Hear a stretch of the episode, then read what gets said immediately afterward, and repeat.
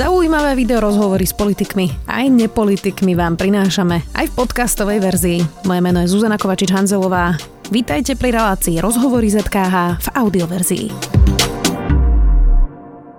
Vláda sa zmieta v chaose, čísla hospitalizovaných a mŕtvych na Slovensku stále stúpajú a v koalícii pribudol aj ďalší konflikt. Okrem tradičných hádok Richarda Sulíka s Igorom Matovičom zautočila Lucia Ďuriš Nikolsonová s Jankou Byto Cigánikovou na Veroniku Remišovu a tvrdili, že prepadla miliarda eur z operačných programov. Remišová žiada ospravedlnenie, informácie už vyvratila aj Európska komisia.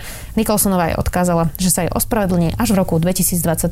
Únavu verejnosti z hádok aj chaosu vidno nielen na nedodržiavaní pravidel, ale aj na preferenciách koaličných strán.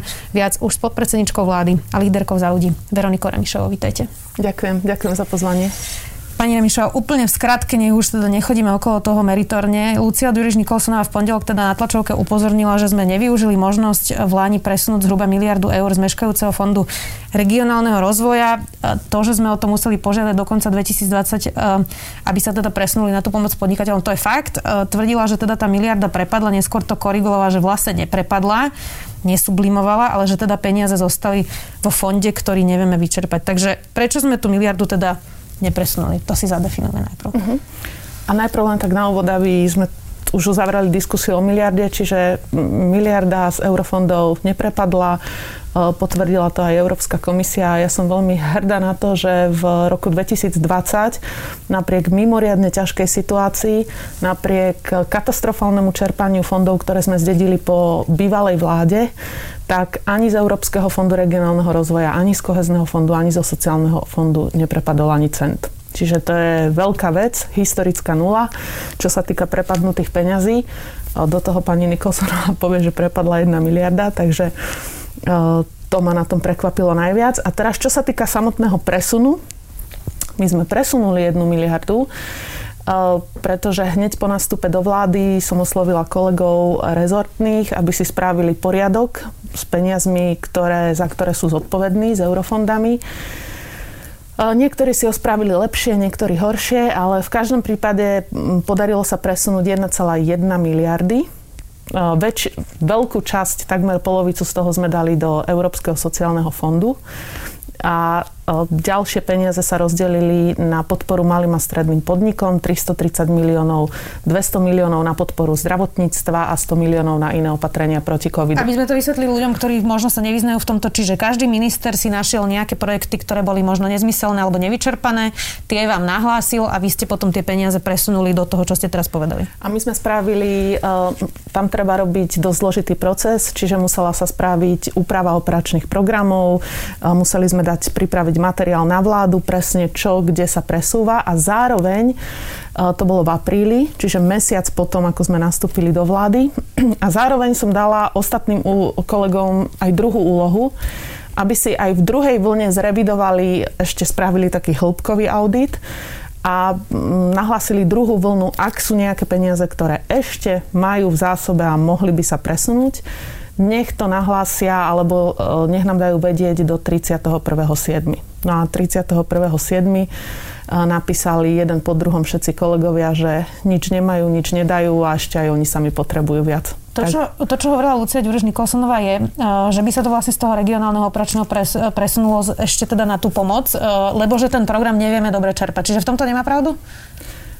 Takto, že treba si najprv povedať, že všetky eurofondy, či je to Európsky fond regionálneho rozvoja, kohezný fond alebo sociálny fond, mali katastrofálne čerpanie. My keď sme nastúpili do vlády, tak čerpanie bolo 29%, ale za 9 mesiacov, keď sme robili bilanciu 31.12., tak sme zvýšili čerpanie o takmer 2 miliardy za 9 mesiacov o 12%. Mm-hmm. Čiže oni za 7 rokov vyčerpali 29%, my za 9 mesiacov 12%. A samozrejme, že e, vždy sa dá lepšie čerpať, ale na druhej strane si treba povedať, e, ja tých kolegov aj chápem, že e, nechceli sa vzdať priorít, ktoré si naplánovali. Lebo medzi projektami, ktoré by sa napríklad museli rušiť, sú cesty, obchvaty, peniaze na nemocnice, peniaze na kultúru, to sú peniaze, ktoré sú financované z Európskeho fondu regionálneho rozvoja. Rozumiem. Um, ja sa snažím sa tu pýtať teda za aj občanov, voličov, skúsim aj teraz. Prečo sa má teda občan v čase krízy, pandémie a asi sa zhodneme, že dosť veľkého marazmu pozerať na, na vaše hádky cez tlačovky, navyše keď ste v jednej koalícii? To sa s vami zhodnem aj ja. A ja zastávam názor, že e, občania by sa nemali zaoberať problémami vlády, ale v prvom rade vláda by sa mala zaoberať problémami občanov. A mňa to mrzí, lebo my v strane za ľudí tie hádky nevyvolávame. To nám ľudia aj často, však preferencie, keď sa pozrieme na stranu SAS, tak samozrejme zrejme ľudí viac zaujíma konflikt. Ale my v strane za ľudí si hovoríme, že konflikt občanom nič neprináša. Ten dlhodobý konflikt medzi stranou SAS a Oľano občanom priniesol veľkú nulu. Absolútne nič sa nezlepšilo, vďaka konfliktom nič lepšie nefunguje a je hovorím, výsledok pre občana je veľká nula. Preto my tie konflikty nevyhľadávame, na druhej strane, keď ma niekto obviní z takého monštruózneho zlyhania, lebo to je obrovské zlyhanie, prísť o jednu miliardu, to je, to, ja si to neviem predstaviť. Tak sa musím brániť. Richard Sulík dnes odmietol novinárom na vláde vyjadriť sa k vášmu sporu. Vy hovoríte, že sa vám teda na koaličnej rade ospravedlnil, tak sa z toho priznám, že som trochu zmetená. Čiže nechce sa vyjadriť, ale sa vám ospravedlnil? to je asi také trochu politikačenie pána Sulika, asi na ferovku, keby ja som bola na jeho mieste, tak poviem, prepač Veronika, pomýlili sme sa, strelili sme si do vlastného kolena a zabudnime na to. Lucia Ďuriš Nikolsonová povedala, že sa vám ospravedlní v roku 2023, keď sa tie peniaze teda skutočne vyčerpajú, takže na nejaké zmierenie to asi teda nevyzerá. Ako budete ďalej fungovať? Lepšie neskoro ako nikdy, ale ja som človek, ktorý tieto osobné spory musia ísť bokom. To znamená, že sme momentálne vo vláde s našimi partnermi a musíme sa snažiť čo najkonštruktívnejšie pracovať. A ja hovorím, osobné spory by mali ísť bokom.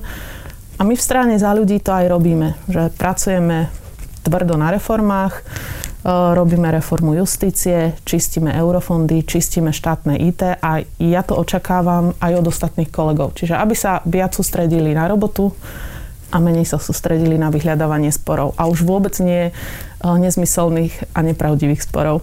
Ja som tu mala pred pár dňami aj pána Sulíka. V opatreniach teda je naozaj absolútny chaos. Ľudia vlastne už strácajú prehľad, že čo kde, čo kde v ktorom regióne platí. Mali sa otvárať školy, väčšina samozpráv ich vlastne neotvorila.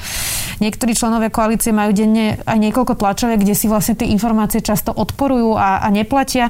Dá sa toto popísať inými slovami ako chaos alebo amatérizmus? Toto je aj moja výhrada, preto ja som navrhovala, aby vznikol komunikačný pandemický tím, kde by sa komunikovalo krízovou komunikáciou, to znamená pokojne, bez urážania, bez odsočovania, bez hľadania nepriateľa a zároveň by to malo jednotnú líniu. Nekomunikoval by každý minister svoje rezortne, ale všetko, čo sa týka pandémie, by disciplinovaným spôsobom komunikoval jeden komunikačný tím. A to si myslím, že to by bolo riešenie aj na problémy, ktoré máme s komunikáciou voči pandémii. A čo sa týka chaosu, ktorý spomínate, dnes sme o tom diskutovali na vláde, hlavne čo sa týka otvárania škôl. Lebo ja sama som rodič, mám doma, mám doma dve deti a do nedele do 6. sme nevedeli, či deti pôjdu, nepôjdu do školy, alebo ako sa máme zariadiť. Nakoniec nešli. Takže to som aj hovorila na vláde, že nemôžu rodičia a učitelia žiť v takom chaose, ako to bolo tento týždeň a tie pravidlá musia byť predvydateľné. Už sa podarilo nastaviť systém tak, že minister zdravotníctva v útorok má tlačovú konferenciu, kde a v stredu na vládu dáva materiál, kde povie, ktoré okresy ako na tom sú. Ktoré sú čierne, bordové a tak ďalej, tie farbičky Rúžová, rúžová a tak ďalej. No. To isté by malo platiť pre školy, lebo pre školy niečo sme stanovili v COVID-automate, na pandemickej komisii, kde sedeli e, hygienici aj ich kolegovia z Úradu verejného zdravotníctva a následne e, tí istí hygienici rozhodli, že v okresoch, o ktorých predtým hovorili, že sa majú otvoriť školy, sa neotvoria a bol z toho chaos. Takže... Nie je to len o školách a nie je to ani len o komunikácii, lebo keď e, sa pozrieme, ako vláda napríklad rokuje, často je to na poslednú chvíľu, to by sa dalo ešte odpustiť, lebo tá situácia sa naozaj dramaticky vie zmeniť, ale nie sú zverejnené materiály. Ani pred rokovaním, ani počas rokovania, často ani hodiny po rokovaní, kým nemá premiér tlačovku, na ktorej vlastne povie, že na čom ste sa dohodli. A dokonca, e, keď v tom svojom spore s Richardom Sulikom zverejnil tú krátku nahrávku z vlády, tak tam bolo vidno, že ste na nej hlasovali a viacerí z vás sa pýtali, že o čom vlastne hlasujeme. Uh, takže to vyzerá, že toto nie je len komunikačný problém. Áno, to takisto uh, my presadzujeme, aby materiály sme mali v dostatočnom predstihu aby prichádzali na vládu pripravené a najlepšie, aby prešli uh, medzirezortným pripomienkovým konaním. To znamená, aby sa k ním mohla verejnosť vyjadriť, uh, pretože keď sa ľudia môžu zapojiť do procesu, tak veľmi často tie materiály... To sa v tých pandemických veciach nedá, to sa asi zhodneme? Uh, nieke, aspoň skrátené legislatívne konanie sa niekedy dá urobiť. Tak sme napríklad dneska z vlády sme stiahli uh, zo pár materiálov uh, jedného z pánov ministrov, ktoré neprešli riadnym legislatívnym procesom. Čo sa týka pandemických vecí, je pravda, že situácia sa rýchlo mení, ale na druhej strane uh, mali by byť tie pravidla predvydateľné. No a kto je za to zodpovedný? Skúste mi to pomenovať, lebo povedali ste, že súhlasíte so mnou, že je v tom chaos, chceli by ste to lepšie. Kto je za tento chaos zodpovedný? Ja stále mám za to, že za manažment pandémie e, je zodpovedný pán premiér, aj keď e, niekedy sa trochu stiahne z toho diania. Čiže aj za chaos. Ale pandémia, pandémia v prvom rade je to hlavná téma vlády Žiaľ, nevybrali sme si to, ale je to tak. Management pandémie je hlavnou úlohou vlády a treba sa snažiť, aby sme ho zvládali čo najlepšie. Čiže eh, a je to, zároveň je to nadrezortná téma, keďže sa vyžaduje súčinnosť viacerých ministrov, ministra zdravotníctva, vnútra, obrany, eh, ministra sociálnych vecí, takže mm, lídrom by mal byť pán premiér. Takže je zodpovedný aj za chaos. Mm, premiérov to tak býva, že sú zodpovední za všetko. Bez toho, aby som chcela na neho hádzať viac zodpovednosti, ako si zaslúži, ale mm, je to premiér krajiny, takže áno, je zodpovedný aj za, aj za management, aj za management pandémie. Ale aby som bola trochu optimistická, aj keď máme ťažké časy, momentálne ten nastavený systém, ktorý sa doľaďuje, tak ja verím, že nejakú pravidelnosť a pravidla prinesie. To znamená, v stredu e, situácia v okresoch, od pondelka začínajú pravidla platiť. Minister školstva, pán Gröling, e, slúbil e, po diskusii o chaose v školách, že systém sa doľaďuje a že už bude fungovať predvydateľne. Ako si ale vysvetľujete, že máme zákaz vychádzania, je tu lockdown, zákaz stretávania sa, pravidelné testovanie a stále sme jedni z najhorších v Európe? Mali sme o tom diskusiu na vláde, kde e, minister zdravotníctva prezentovala epidemiologickú situáciu v súvislosti s novou variáciou, kde nám hrozí, že e, môže na Slovensko prísť aj juhoafrická variácia. V zásade britský variant e, je infekčnejší. Ale aj ostatné krajiny majú britský variant. Aj ostatné nevieme do akej miery. Vo Veľkej Británii, Portugalsku, Vírsku zrejme je tento variant veľmi rozšírený. E, z Rakúska zase máme správy, že tam je juhoafrický variant. Ale v každom prípade momentálne je situácia veľmi kritická.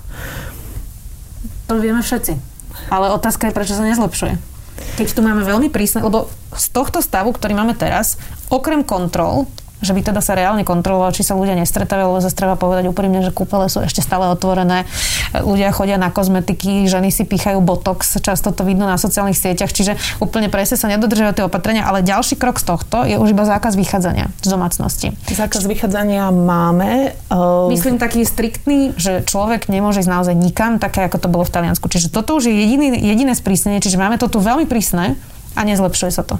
Máme to veľmi prísne, zrejme prežívame vrchol pandémie, ktorý si iné krajiny prežili v prvej vlne alebo následne. E, niektoré, takto niektoré opatrenia, ja si nemyslím, že mali by sme pristúpiť aj napriek veľmi zlej situácii. Nemyslím si, že by sme mali pristúpiť e, k najtvrdšiemu lockdownu, to znamená e, zavrieť všetky zamestnania, fabriky, celú ekonomiku lebo popri pandémii by nás to zničilo aj ekonomicky a to si myslím, že nemôžeme dovoliť.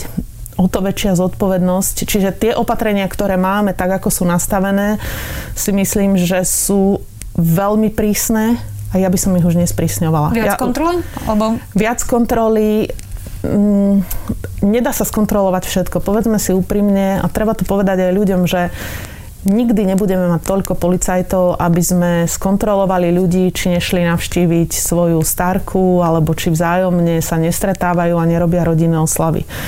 Jednoducho tu už nastupuje taká tá občianská zodpovednosť, kedy napriek tomu, že je to ťažké, tak uh, uvedomujem si, že mám zodpovednosť za zdravie a životy seba, svojich blízkych, ale aj celého Slovenska. Lebo čím dlhšie v takejto situácii budeme, tým viac bude trpeť ekonomika, tým viac bude trpeť zdravotníctvo a škodí to celej krajine. Mimochodom odborníci hovoria, že tie dodržiavania opatrení úplne priamo súvisia s dôverou vlastne v inštitúcie a vo vládu. Videli sme teraz posledný prieskum e, pre televíziu Markiza, kde napríklad premiér Matovič sa z dôveryhodnosti prepadol pod Mariana Kotlebu na úroveň Roberta Fica a v prieskumoch vás vlastne všetkých valcuje hlas Petra Pellegriniho. Ľudia vyzerajú, že sú nahnevaní, unavení, zvyšuje sa napätie v krajine a premiér vyzerá, že toto primárne vládne z Facebooku. Čiže nemá na tom on veľký podiel? Aj na tej komunikácii? Aj na tom, že ľudia nakoniec potom nedodržiavajú opatrenia?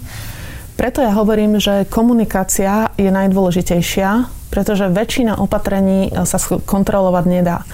E, minister vnútra e, dnes vlastne hovoril, že oni aj kontrolujú ľudí, kontrolujú aj karanténiu, aj zákaz vychádzania, ale nikdy nie je 100% možnosť kontrolovať všetkých.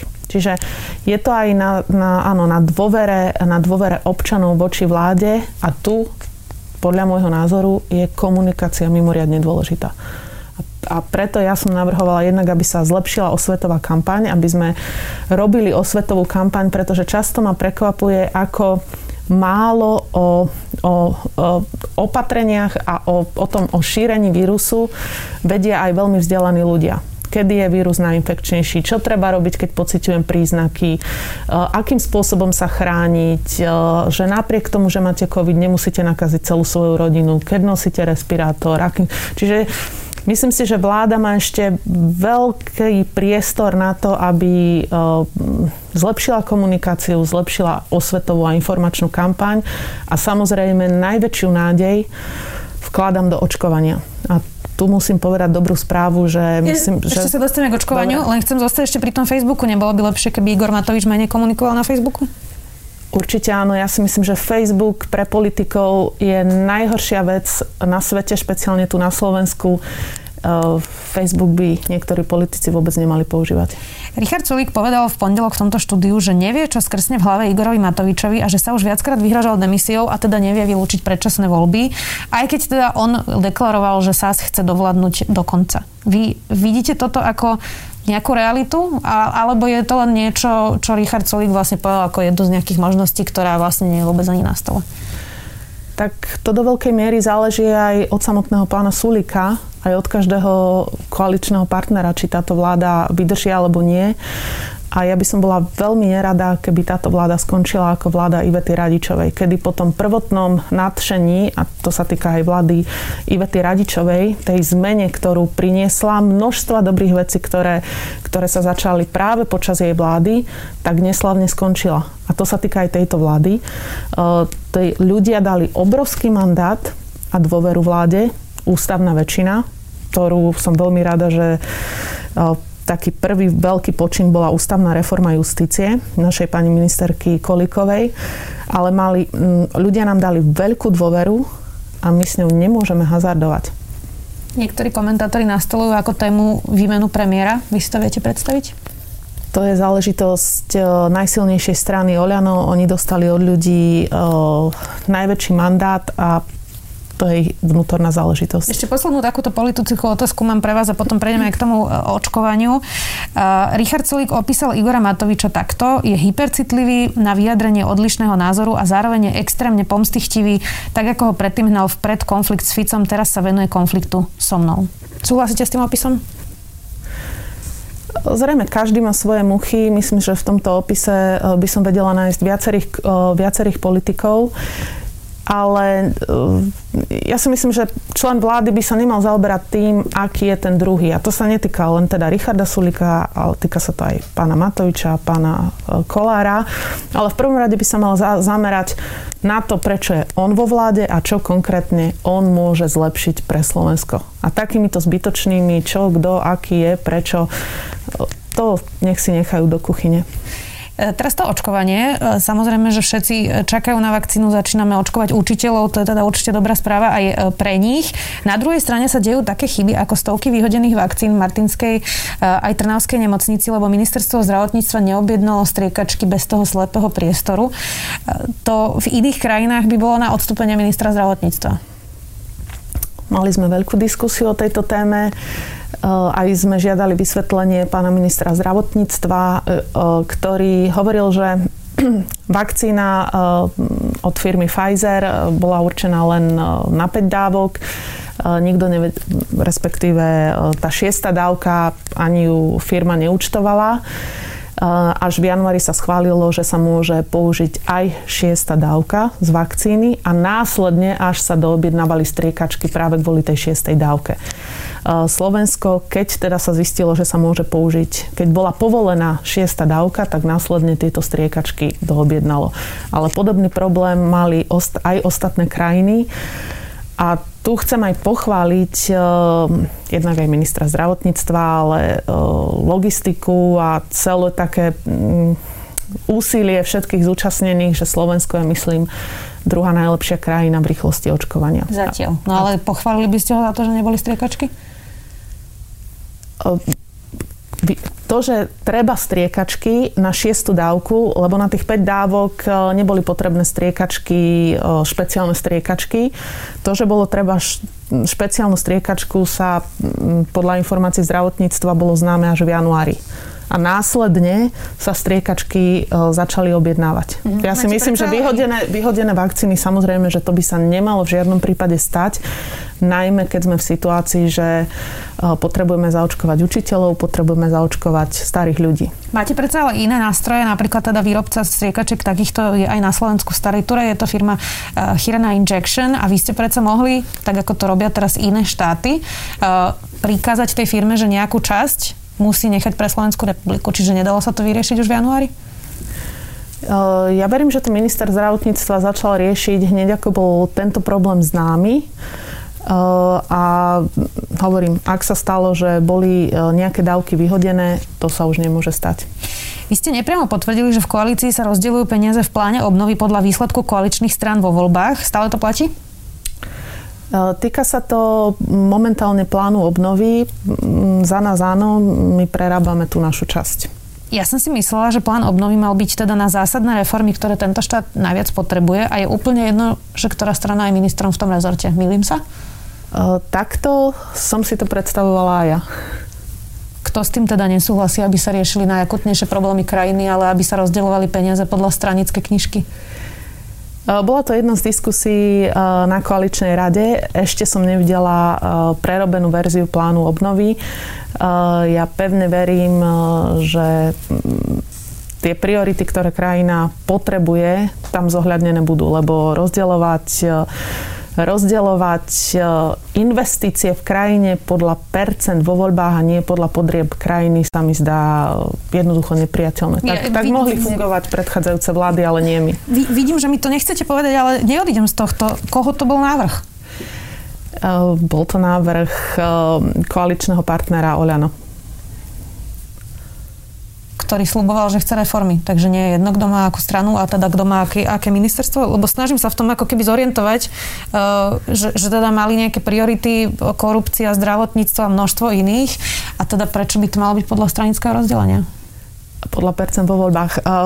Môj názor je, môj názor poznáte, môj názor je, že peniaze, akékoľvek peniaze, ktoré uh, v štáte sú, pretože to nie sú peniaze nejakej strany, sú to peniaze všetkých občanov, z ktorých musia profitovať všetci občania. A samozrejme, že tých peňazí nie je neobmedzené množstvo a treba ich rozdeliť podľa najakutnejších priorit a potrieb, ktoré ľudia na Slovensku majú. A teraz je úplne jedno, aké percentá ak strany mali a kto aký rezort má. Či ho má Oľano, alebo či ho má strana SAS, alebo či ho má Sme rodina. Keď raz potrebujeme investovať peniaze do zdravotníctva, musíme ich tam dať. Keď potrebujeme do školstva, musíme ich tam dať. Aj úplne jedno, kto ten rezort má. Čiže v, hm, hovorím, poslednú verziu plánu obnovy som ešte nevidela. Počkám si, my v každom prípade ten náš, tú našu časť prerábame. Ešte stále platí, že sa musíte vysťahovať z úradu vlády? to bolo taký, taká, myslím, že taká úradnícká mm, nám končí zmluva. 30. 36. nám končí zmluva a hľadáme si, pravda je, že musím povedať, že dlhodobo si hľadáme prenájom alebo vhodné priestory, pretože v oktobri mm, sme vlastne delimitovali ďalšie oddelenia a momentálne sídlíme v piatich budovách po celej Bratislave. Pýtam, pretože viem, že máte tento problém, aj viem, že ste už dávnejšie hovorili, že by ste chceli, aby ten úrad bol v jednej budove, čo samozrejme zľahčuje teda manažovanie, ale či to teda bolo tak, ako písali médiá, lebo premiér hovorí, že to je kauza, ktorá neexistuje a vytvorili ju médiá, keď teda písali, že to je trest za váš nesúhlas s plošným testovaním. Ja si myslím, že to bolo taká, poviem to tak, zhoda náhod Takže ten konflikt neexistuje. V tomto, v tomto smere myslím. Neexistuje. Ja ešte budem musieť aj požiadať úrad vlády, aby mi uh, predložil chvíľu nájomnú zmluvu. Sľubujem, že budem dobrým podnájomníkom, uh, pretože hľadanie vhodných priestorov a tak, aby boli aj efektívne, aj hospodárne, uh, chvíľu trvá tak budeme sledovať, že či vám to predložia. E, posledná otázka, pani Namišová. Čo by pre vás bola červená čiara v tejto vláde? Hovoríme teraz o pláne obnovy, ktorý sa má deliť podľa percent. Hovoríme o chaose, o, o dezilúzii prosím mnohých voličov. Čiže čo by pre vás bolo niečo, e, čo už vám naozaj nebude stať za to, aby ste boli súčasťou tejto koalície? Definitívnou čier, e, červenou čiarou by bola korupcia a veci, ktoré sa diali za vlády Roberta Fica a Petra Pellegriniho. Vtedy by nemalo akýkoľvek zmysel ostávať v tejto vláde. My sme do tejto vlády šli, aby sme e, bojovali za spravodlivosť, aby sme očistili Slovensko od korupcie, od mafie. A ak by sme takéto praktiky, ak by sa tu objavili, tak pre nás by to nemalo žiadny význam. Ďakujem veľmi pekne, že ste si našli čas. Veronika Remišová, líderka za ľudí. Ďakujem pekne za pozvanie. Počúvali ste podcastovú verziu relácie Rozhovory ZKH. Už tradične nás nájdete na streamovacích službách, vo vašich domácich asistentoch, na Sme.sk, v sekcii Sme video a samozrejme aj na našom YouTube kanáli Denníka Sme. Ďakujeme. Porozumieť peniazom, súkromným či verejným, nie je ľahké. Určite nie pre každého a podľa výsledkov prieskumov napríklad o finančnej gramotnosti s tým má problém naozaj veľa ľudí. Vieme to aj my v Indexe, štvrtkovom podcaste denníka ZME, v ktorom sa ekonomické súvislosti a trendy snažíme vysvetliť. Moje meno je Nikola Bajánová a Index nájdete vo všetkých podcastových aplikáciách, ako aj na webe denníka ZME, zme.sk.